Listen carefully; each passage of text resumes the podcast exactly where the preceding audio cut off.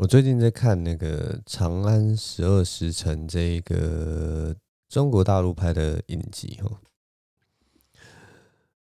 我觉得好厉害哦，真的好厉害。就是以前呢，像我们在看那种，就是台湾跟中国大陆一定都会互相比较嘛，就是会互相比较说，哎，我们做的这个影视作品啊，怎么样怎么样？你们做的影视作品怎么样怎么样啊？或者是同一个类型，做不做到位啊？那我们当然很多。时候都会还是会觉得说，哦，台湾反正就是因为资金的关系，或者是说场景的关系，那我们就做精致小制作，然后很紧凑，然后很精彩的那些东西。像过去几年，像那个什么《通灵少女》啊，然后什么《麻醉风暴》啊，其实也都颇受好评，大家也都蛮喜欢的。那两岸都很喜欢，或者是像什么《一把青》啊，什么都是很优质的台剧哦。大家两岸的两岸的人应该都蛮喜欢，也都蛮欣赏的。就就有各式各样的剧这样子，所以呢，在那之前，在在《长安十二时辰》之前，我都会会觉得说，哎，台剧有台剧厉害的地方，然后中国大陆剧有中国大陆剧厉害的地方哦。我从来不觉得说有可能会看到看到一些，就是，哎，其实很简单来讲，就是说我看完《长安十二时辰》，还目前还没看完，大概看了前面十几集这样子。我看到《长安十二时辰》以后，我第一次感觉到就是那个，他有点像是真的狠狠的把台湾的艺术创作打了一巴掌的那个那个力度有达到了。因为以前我们总是看到那个中国大陆其实呃有很多的不管是电影作品啊，或者是反正就影视作品之类的，当他们拍出来的时候，你多多少少你都可以呃可以挑剔一些，因为大家的那个胃口都变大了嘛，你都可以说啊这边。假设说这里的运镜怪怪，这里的剪接怪怪的，然后可能那那些可能是技术上的问题或者预算上面的问题，然后或者是说你就可以去挑剔说，呃，这里的那个 CG 动画 CGI 做的很烂，这里的火哇，连那个火都一点都不真实，对不对？类似这样，我们其实可以挑挑很多东西，然后来遮掩自己的那种对影视作品的自信心，或者是或者是不安。可是我看了《长安十二时辰》之后，我。真的是觉得哇，真的是被屌打了，你知道吗？这部剧啊，在在那个各方面基本上已经快要符合我对于呃中华文化拍出呃某些比较符合现代作品的一种融合感的，差不多是极致，就有点像是我我以前啊，以前会看一些呃。我已经忘记哪几部很烂的片，但是就是基本上就是中国人在拍中国战争影片的时候，或打斗影片的时候，他其实那个西洋味是很重的。例如说那个盔甲，他就会穿着那种很坏人就会穿着那种很西洋式的那种坏人的盔甲，都是黑色的，然后都要强调那种很有压迫性的东西，所以。某方面来讲，在不管是颜色的配色上，或者是说文化的诠释上，什么，然后或者说很很多那种中国战争的场景，最后你都感觉好像是是跟魔戒里面一样，就是那种很西洋式的一些对垒之类的。但是到了《长安十二时辰》，我就会觉得说，在美学上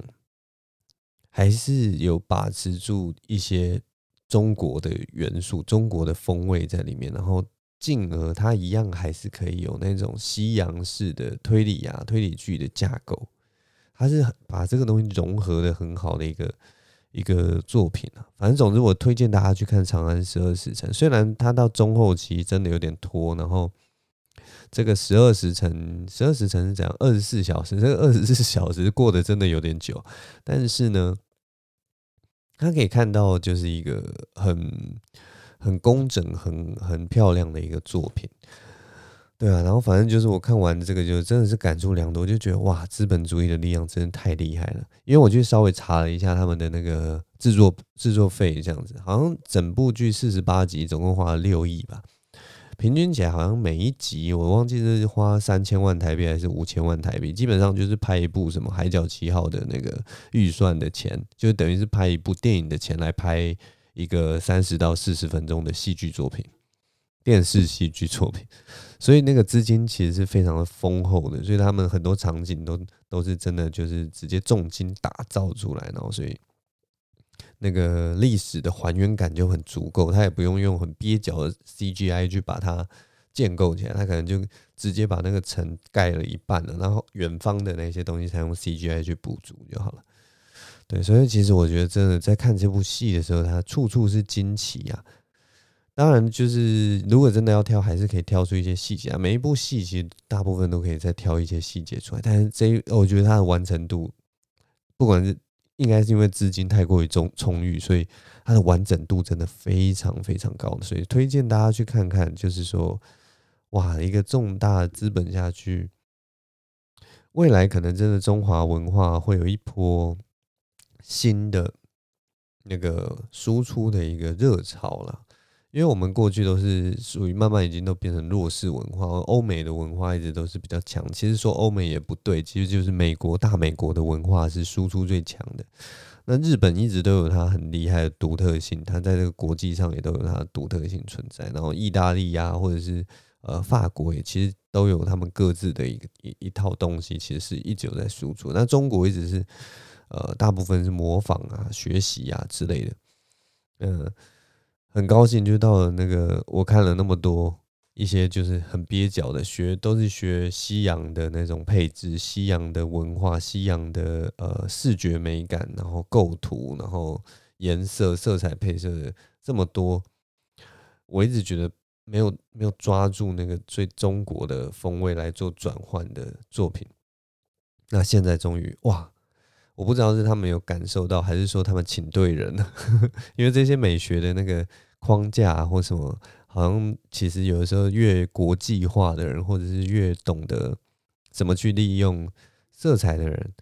其实有的时候可以跳脱出有有点像是有点为了那个市场考量而采用的欧美美感。好像他们的那个服装制作还是什么，是找那个黑泽明的女儿来做的吧？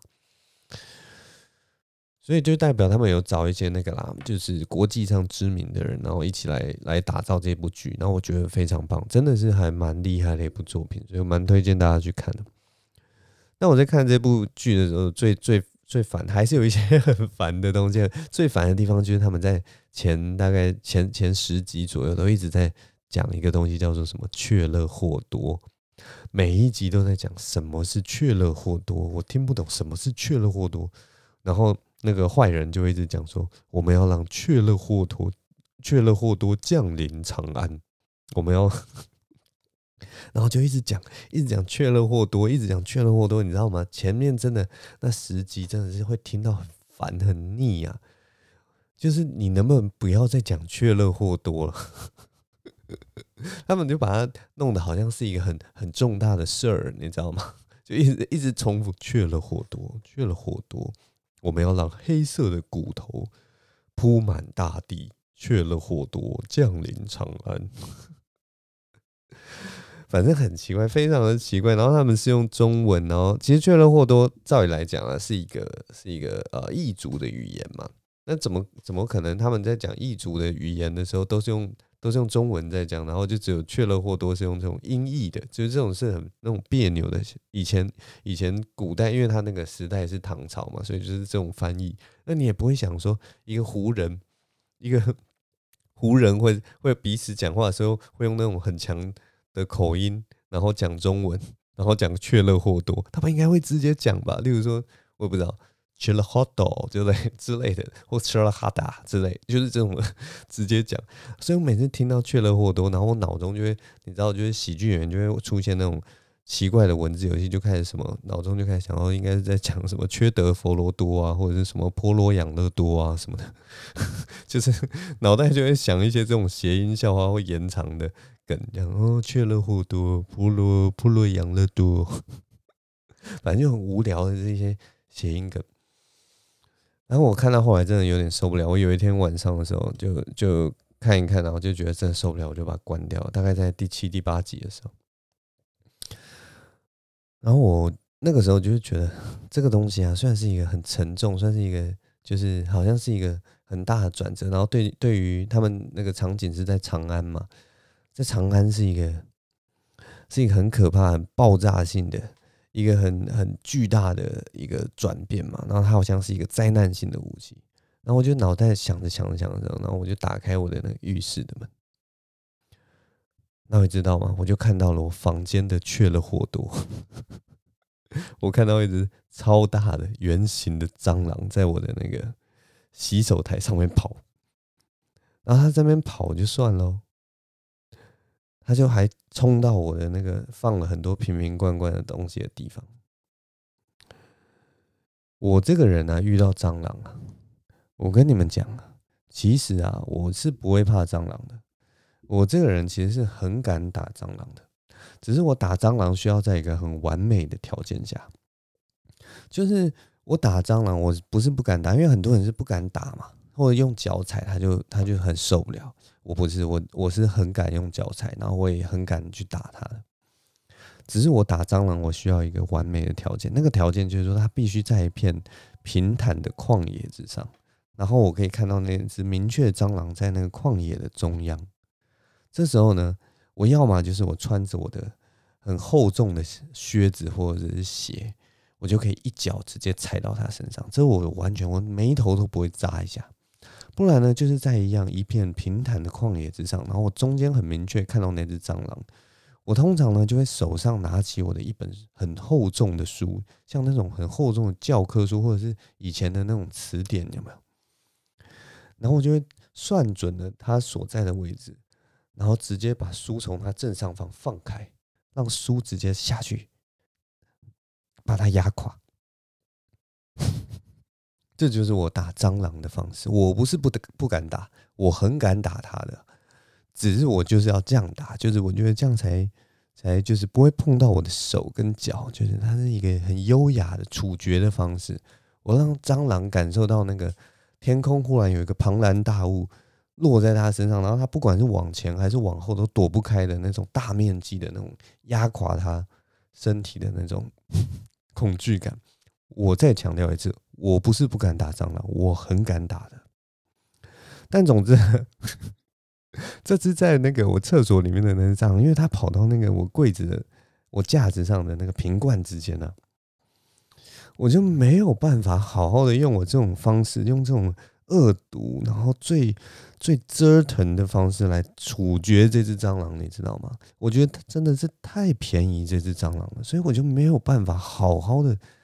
打它了，你知道吗？所以我决定呢，眼不见为净。他在那个罐子那边，那我就不要理他，我就不要理他。然后我就赶快，我就是晚上要睡觉了嘛，所以我晚上就去刷牙洗脸这样子。然后他，他就在他的我旁边的架子上。我就不理他，我就开始刷牙洗脸了，然后就洗洗洗洗，就发现那只蟑螂好像在往下爬，那我就看不到它了，我就不理它，我就想说好，我赶快把牙齿刷一刷，我就要离开了嘛。然后在刷牙的时候，就是身体稍微向后靠，然后就看靠着那个我后面的墙这样，然后就因为脚脚那个时候坐久了有点酸，然后我就抬起来，抬了两下之后，你知道怎么样吗？我有一只脚，应该左脚，我左脚落下的时候，我就感觉到。好像踩到一个软软的东西，踩到的时候，我心里其实就觉得不妙。这是雀乐霍多，反正我心里就觉得不妙。然后我当下，你知道吗？那个那感觉就有点像是从我的脚底板有一股有一股电流，或者有一只毛毛虫这样整个窜上来，窜到我的全身。我马上把我左脚抬起来。我把我左脚抬起来的时候，我就看到那只蟑螂，它就从我的脚底下忽然窜出来，然后就直接钻回角落，消失不见。然后我就整个人觉得，哇靠，真的超恶的，超恶心的。这只蟑螂一定是故意的，你知道吗？它就是缺德的蟑螂，它就是雀乐霍多的蟑螂，太过分了！它居然把自己当做一个武器。侵犯到我的脚底下，真的是太可怕了，你知道吗？我不是不敢打蟑螂的，只是他这样子真的是太太过分，他这样是犯规，你知道吗？我们应该堂堂正正、光明正大，在一片平坦的荒野上，我们彼此对峙，这样才是正确的男子汉的对决。哎，总之这就是我在厕所里面的雀乐霍多。哎，真的超恶心，我真的没有办法接受。哎，总之长大之后啊，我们每个人无形的那只手啊，其实都越来越脏了。所以，我们过久之后，反倒是越来越不想要弄脏自己的双手，连只蟑螂也要用巨大的书本来杀，才显得我们的优雅。你们说是吧？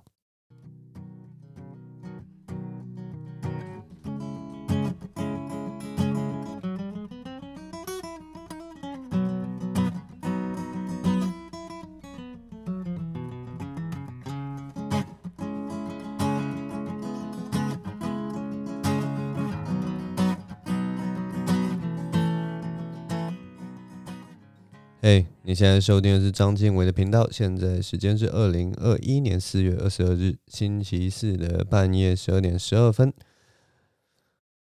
大家这周过得好吗？啊，这周啊，哎，最近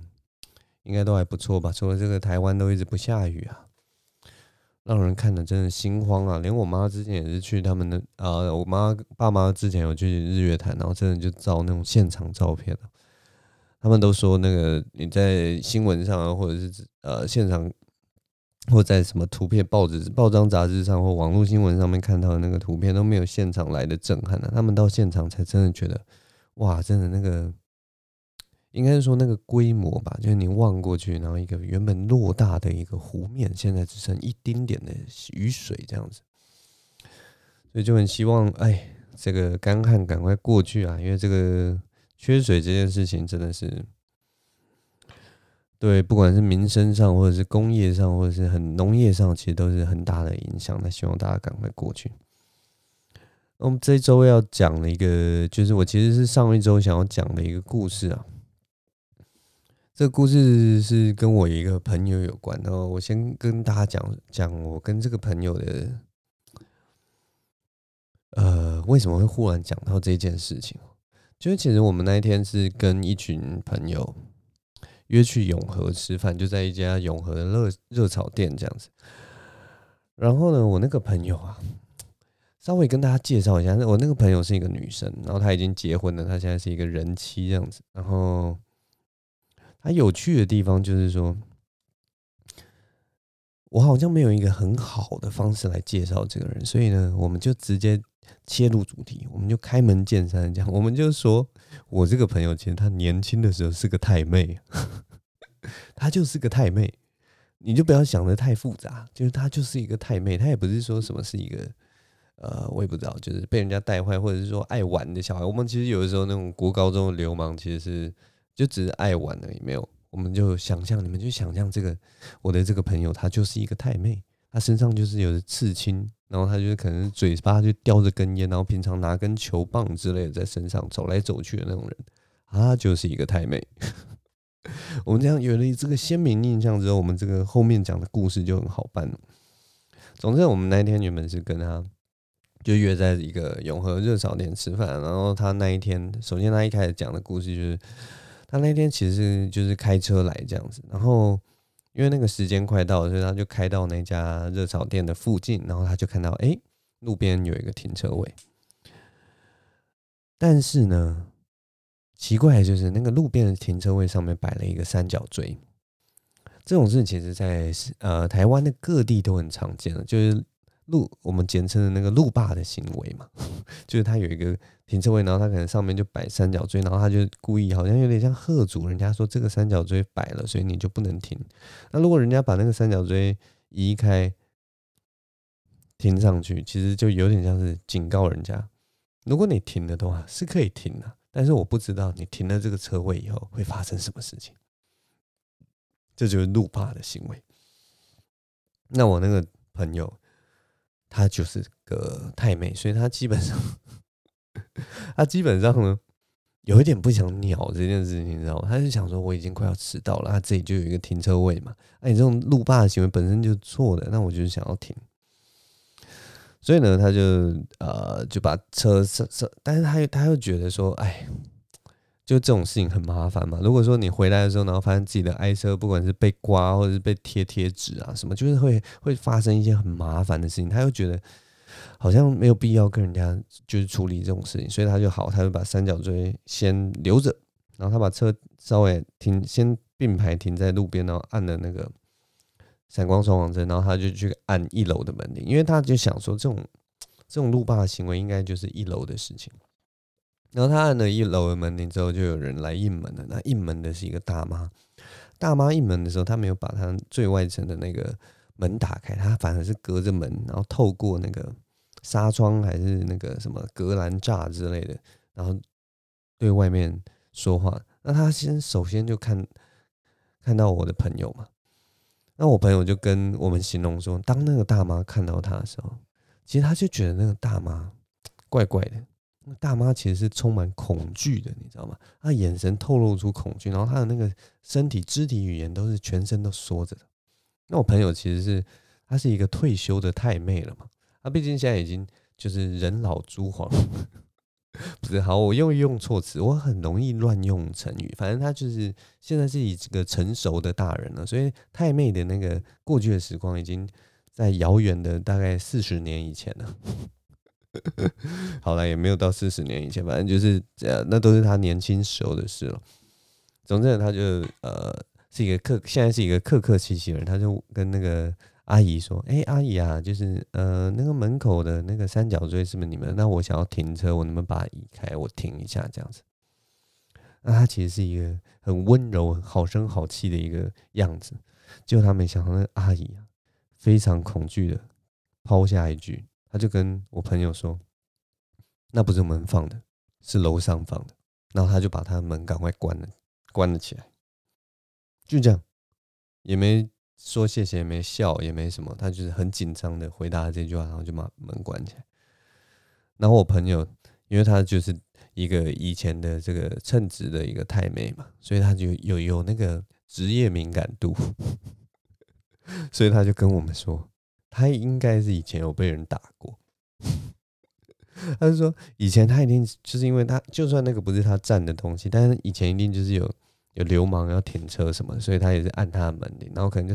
一开开门就大骂那个阿姨说，哇，你们就是乱摆东西，然后可能还还敲打他的门，或者是甚至就直接给他塞下去，所以他开门的时候真的是已经不生气了，他就大概知道一定又是为了停车位的事情，所以来打扰他。所以就很可怕，匆匆撇下两句话就往上，然后他又他又推测啊，就是以前这个大妈可能是有想要解决这个问题的，但是你知道吗？他帮人家把那个三角锥，或者是让人家把三角锥移开，结果被楼上的你知道吗？一定是被楼上的也打过，楼上的就是一样拿着球棒下一楼，阿姨是不是你跟人家说可以把那个三角锥打开啊？你现在是怎样？现在是？现在是你住一楼很了不起，是不是？大概楼上也是住着一个流氓，所以他才敢放那个三角锥，你知道吗？所以那个阿姨其实就是一个最无辜的受害者，她不不让人家移，她被外面外来的群众打。那如果她让人家移的话，二楼或三楼或四楼的人会下来找她算账。所以阿姨真是可怜啊，真的是一个很可怜的一个情况。情况，反正他就跟我们讲这个他停车的一个际遇。那他后来当然就没有停这个停车位，因为太麻烦了嘛。因为他毕竟已经退休了，他已经金盆洗手不干了，他现在已经不做那种彪悍的去去欺负别人的事，所以他还是嫌麻烦了。而且自己的车子如果受到了损伤，不管怎么样都是一件很麻烦事了。但反正这就是这个，就是这一次他停车的停车的一个经过。那我为什么会讲到这个故事呢？这个故事重点其实就是我今天就是要来讲讲我这个朋友的故事，就是这个太妹朋友的故事，因为他其实他的背景非常的有趣哦。诶，我还是会代换一下，就是所有的人事时地物啦，但是他的背景非常有趣，我们就大大概就是说一下，例如说他可能小时候是在是在云林县出生的，好了，他是在云林念的书啊。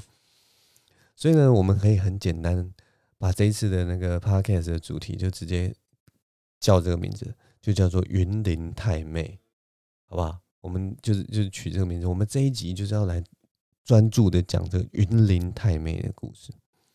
这云林太妹呢，她她曾经跟我们讲过，就是她其实以前那个在云林上学的时候，大概是国中的事情。国中的时间，她上学的时候，她就跟我们讲说，他的学校非常恐怖，就里面的那个小混混啊，或者是流氓啊，他们是玩真的的，就常常就是放学之后就是要堵人，然后就是要打，而且打人不是那种一两个人这边闹啊，或者是打的。他说他们打是真打，就是会打到人家住院那种，然后就是而且是群殴哦，就是可能四五个人围着一个人，然后就动手，然后。呃，通常还有分，当然还是有分大尾流氓跟小尾的流氓嘛。那那个云林太妹她本身呢，她说她自己其实是小伟的，她其实不是什么，不算什么太妹，但是就是她，她其实最怕的就是说她那个时候，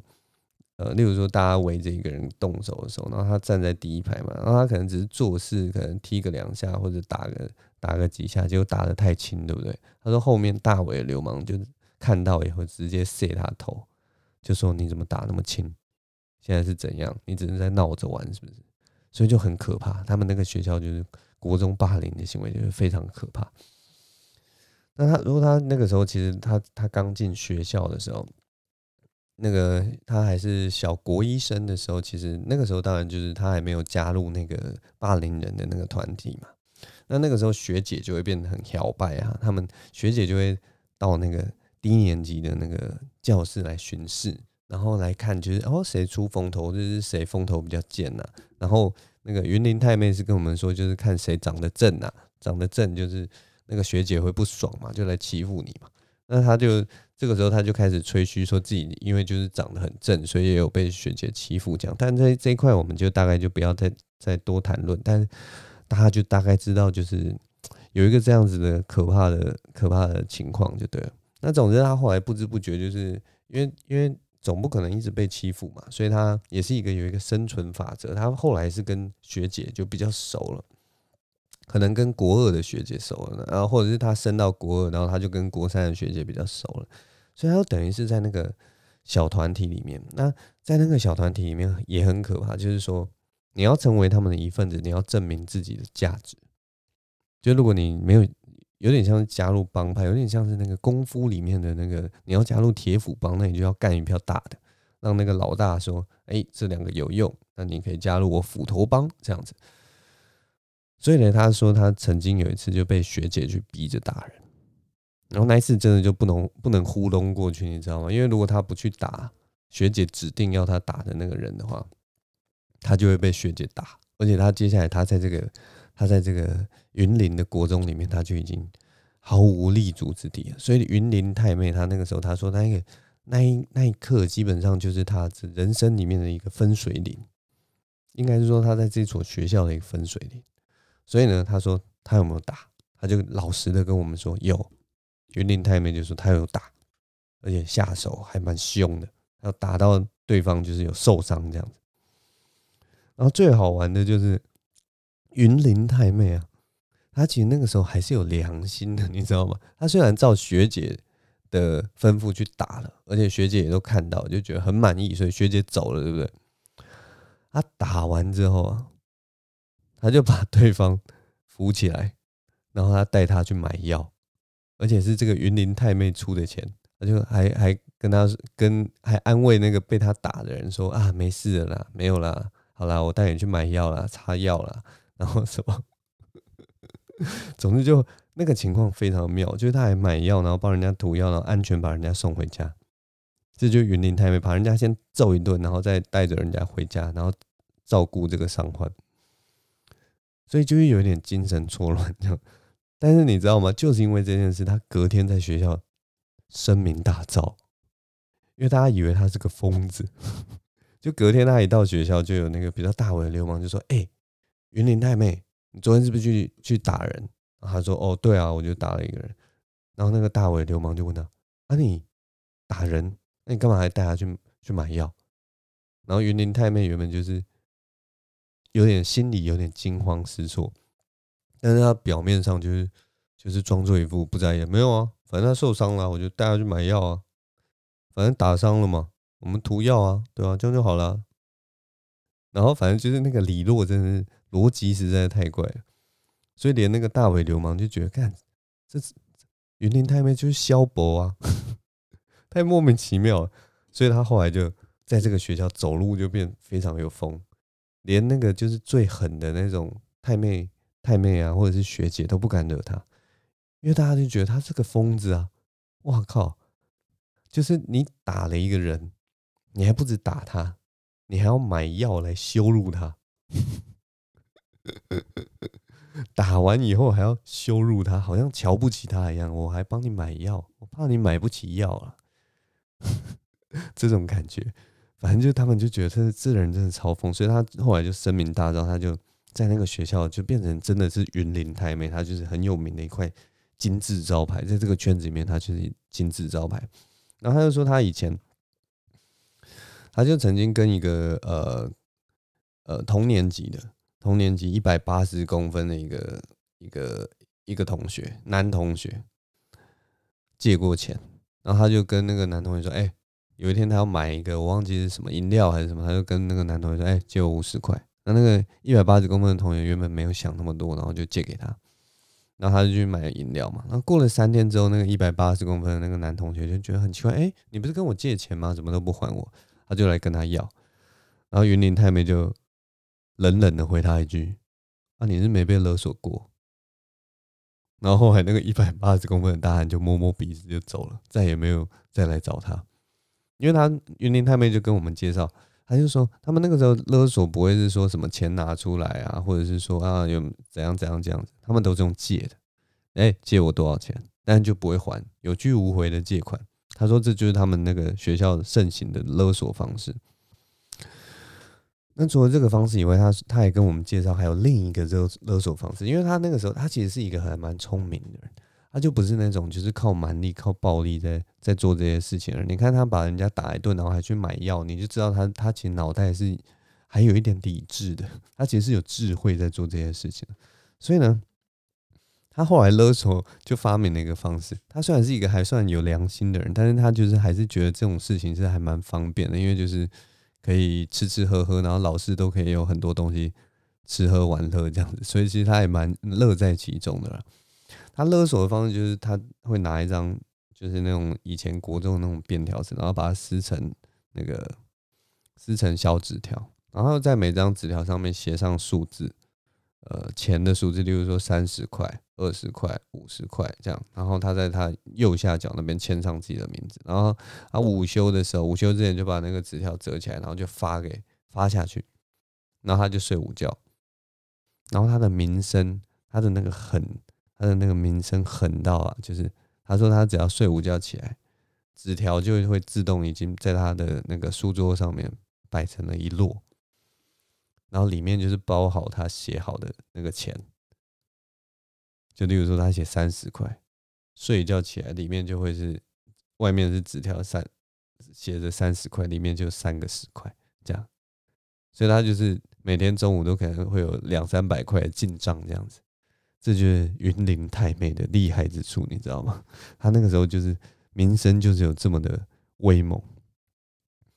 但反正他也跟我们有分享一些，就是这这这拍到唐家的这种小故事啊。不过我觉得印象最深刻的、最好笑的事情是他，他他他有一个弟弟，那个时候他就跟他同啊、在同一个学校这样子。然后他弟上来的时候，其实就是因为大家都不知道他是云林太妹的弟弟嘛。所以其实他弟弟没有因为他，所以呃少了这种霸凌。那在这么可怕的一个国中的时候，你多多少少都会多多少少都会遇到霸凌这件事情。所以他的弟弟就有被欺负。那云林太妹听了当然就不爽。哇塞，你是我云林太妹的弟弟你被欺负，好没关系，阿季啊，姐姐来帮你瞧，姐姐来帮你处理，没问题。姐姐现在名声在这个国中横行霸道，没有问题。所以他就。有一天放学的时候，他就把那个欺负他弟的那个人叫出来，然后就叫到那个学校校外，他叫到校外的一条巷子里面。那我跟大家介绍一下云林这个地方哦，不是云林啊，但是就是呃，我们代称的这个云林这个地方，它它那边是有养鸡的，所以它那个附近都是那种鸡场，呃，就是养鸡场，养鸡场就是。像那个有点像是铁皮屋这样，然后里面就是有鸡笼，然后所以那个呃，然后味道其实不大好，但是你会一直听到那个鸡在那边咕咕咕咕咕咕咕咕咕，然后沙沙沙沙沙，然后那个外面会有那个抽风机轰轰轰的那种声音，它其实就是很像那种，就是那种呃呃很很可怕的那种黑道大哥的那种场景，他会带着带着你到一个，例如说养猪场啊，或者是什么赛马场或什么赛狗场，然后就是他就一边喂他的马，一边喂他的狗啊，一边喂他的猪啊，然后跟你讲说啊，你如果再这样下去的话，我小心我把你喂猪这样子，类似这种场景。所以我那个云林太妹的同。把把欺负弟弟的人叫到那边的时候，他心里已经乱过很多次。我接下来要讲什么狠台词？我可能要跟你介绍说，哦，你知道这里有养鸡嘛？那鸡呢？如果小时候你给它吃一些肉食性的东西，其实它也吃的。我们以为鸡只会啄米，对不对？不对，你如果养的方式对，它是可以吃人肉的。而且鸡的那个鸟喙啊，啄下去就是一个洞，啄下去就是一个洞。你能想象几百只鸡在你身上不断的啄，把你啄到死吗？你再敢欺负我弟弟，我就这样对你。哦，他已经想好一大串这种可以很狠的让人家心生恐惧的话语，然后可能再塞他个一两下，或者是拿什么。拿什么垃圾桶盖到他头上什么之类的，然后什么，然后拿鸡蛋砸他之类，反正就是他已经想好一连串就是这种，呃，不入于这种他这种疯子云林太妹形象的一些一些举措，所以呢，他就把那个人带过去，然后他就刚开始当然酝酿情绪嘛，你要让那个人心生恐惧，第一件事情就是你要保持沉默，你要让对方知道，你要让对方有点不知道自己为什么在这里。然后他就是这样，然后就嗯，你知道你做了什么吗？嗯，这样类似这样，然后就开始正要开始，就是正要进入那个重头戏的时候，他就看到他的弟弟从那个鸡舍前面的那条路经过，然后那个云林太妹其实心里就很高兴，哎呦，弟弟，你这样就可以看到说，哦，姐姐已经帮你把事情处理好了，你以后不会再被欺负了，对不对？他原本是这样想的，就你知道吗？他弟弟转头看到他以后。想了一想，然后就从那个鸡舍之间的那个小巷就这样走进来，就朝云林太妹走进。然后云林太妹就想：“哎呀，姐姐现在帮你处理事情，你现在来干嘛？你是想要……哎，你是想要来报仇吗？那姐姐当然欢迎，就是哎，在在我的威名之下，你当然就报仇吧，没有问题，姐姐罩你。”结果没想到他弟弟走过来，然后就冷冷的对他姐姐说一说了一句：“姐。”冤冤相报何时了啊？超神经病！然后你知道吗？云林太妹，她就说她当场傻眼，她那个气势完全就没了，你知道吗？原本是在一个很肃杀、很很严肃的气氛，然后弟弟这样走过来，冤冤相报何时了啊？然后弟弟就走了。你知道吗？云林太妹她说，现场几乎都要脸红了，你知道吗？就是姐姐在帮你处理事情，然后你忽然来给我一个这种左交政治正确的一个言论，然后你就走了。哇，你是在帅几点的啊？你是正义的使者是不是？然后他说，那个他弟弟讲完之后，旁边原本是那种肃杀的鸡舍的声音，就忽然变得很可爱，然后变很尴尬的那种鸡舍，就变成旁边那种咕咕咕咕咕咕咕咕，然后。他们站在那边，不知道该怎么回应这些话。你要去想象那个画面，反正很好笑啊，我觉得很好笑，那个场景很好笑。就原本鸡是可以在在那个嘈杂环境里是有很大的压迫感，然后因为他那个冤冤相报何时了啊，然后就呱呱呱呱呱呱呱呱呱，旁边就会变成一堆鸡在那边胡乱闹。然后云林太妹就跟我们说，她那一天其实就也没有什么。处置处理到到那个人了，但是那个就是反正就撂一些狠话，就大概草草了结，就赶快走了。因为他说他那个心情也完全都被打乱了，所以也没有办法做这种事情。这就云林太妹她的故事了。他其实他后来他就说他其实国中之后其实呃就收敛很多了。然后大家就其实就还是有跟，就是他还有交到一些朋友，然后也会聊到这种国中的时候这些的荒唐事嘛。那大家也都觉得很好笑，就哇，你到底跟谁学的？你到底是哪里？到底是为什么会就是好像被被学长姐这样带一带，然后你好像激发出你某种潜潜能什么的？你好像天生就是要当云林太妹一样，你好像就是要要要要，你就是一个很会欺负人的人这样的感觉，你知道吗？然后就到高中，大家就把这件事情就当做笑谈。那他高中的时候会跟女生出去玩嘛？那大家就知道，那个高中的时候啊，其实慢慢就有了升学压力嘛。所以家长就管得比较紧。他国中的时候荒唐的事情，就到高中就少很多，然后爸妈也都比较管他。那他就讲一次，他有一次高三的时候，他就跟那个他的女生朋友出去玩。那高三明明就是要读书的时候，怎么可以出去玩？所以他妈就去找他。那他呢？他们那一天是约在一个朋友家，然后他跟他的朋友就是。一两个人就刚好去那个超市采买，他们晚上可能要煮火锅之类的。然后他妈妈云林太妹妈妈就找到他朋友家，然后就直接就是按了门铃上来。然后呢，还有一群人，就是包括包括那个他哎，要怎么讲？反正就是家他们可能那一次约了五六个人嘛，然后两个人两三个人去采买，所以他家里面可能还有三四个人在家里。然后他妈妈就进到那里面，然后就开始问里面一个一个人说：“你你们约我女儿出来要干嘛？”然后就一个一个人一个人扇脆配，你知道吗？干嘛约我女儿出来玩？然后就啪打他们，打他们，每一个都打。然后云林太妹他们不是去超市买东西嘛，回来发现他妈妈打他们巴掌，傻眼，你知道吗？那他妈妈很凶啊，就后来就那一天，云林太妹就说他就。没有跟他们继续玩了，因为气氛也太僵，他就跟着他妈妈回家，然后就他就觉得哇，他妈妈真的是当时真的不可理喻，不知道为什么会变成这个样子。但他说很好笑的，就是说打完这次之后，大概过了一个礼拜多，他妈妈忽然说啊，你把上次那些就是呃你的那些朋友都找来好了，我我想要请他们去唱 KTV。超级奇怪，超级神经病。然后后来我们就当下听完这个故事，我们就马上就说：“哎、你妈，你就是遗传自你妈。”然后他他云林太妹那个时候还没有意会过来，他说：“哈，为什么？”他说：“你妈基本上就跟你一样啊，就是打完人家以后，然后做一件事情补偿啊，就像你打完人家以后要带人家去买药一样。”我们在那一刻，我们才发现哦，原来原来云林太妹之所以可以当云林太妹，是因为遗传啊，是因为妈妈也是个疯子，妈妈也是个疯子。我们终于解决了，但是他这几年一直对于自己 太妹的过去的一些疑惑，非常有趣。我觉得我就是有认识这样的朋友，其实真的。蛮不一样的啦，我们可以听到很多，就是有一些很荒唐的事情，好像在在在在看一部武侠小说或什么。总之，是就是今天云林太妹的故事。好了，今天也录的差不多，稍微跟大家 update 一下一些资讯啊。反正就是上礼拜不是有讲到那个，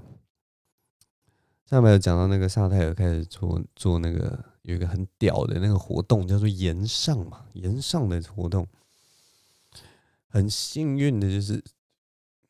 本人就是也也也也也也蹭到了这个炎上的这个活动，反正就是嗯，我现在也是炎上的编剧之一啦。然后呃，就跟里面其实有有不要讲细节好了，反正总之呢，我现在。最主要要跟大家讲的是说，炎上的里面呢会有我写的笑话，虽然只有一一部分而已，一小部分而已，但是就是很高兴可以，哎呀，又找到一个小舞台，可以把我的笑话借由别人的口念给大家听啊。然后对我也非常的期待，就是这个活动能推到什么样的境界啊？那如果大家不嫌弃的话，可以去听听这个表演啊。那。对啊，希望大家喜欢我写的笑话。然后未来我后后面几场，我也是希望能够有机会可以写一些笑话，然后看能不能被选到。因为有当然就是有一些是烂笑话，就是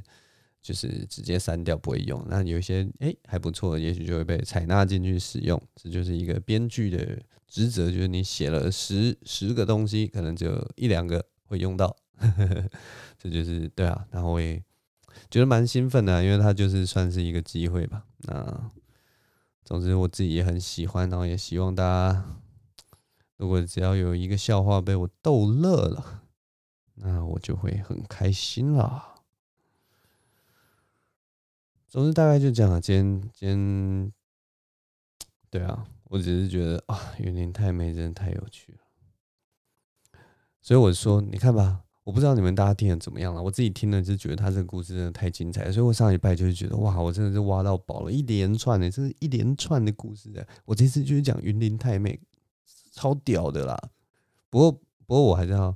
跟大家郑重的说一句，就是呃，真正发生的地点不是云林，云林只是一个就是我改变人事实地户的一个 虚构的地方。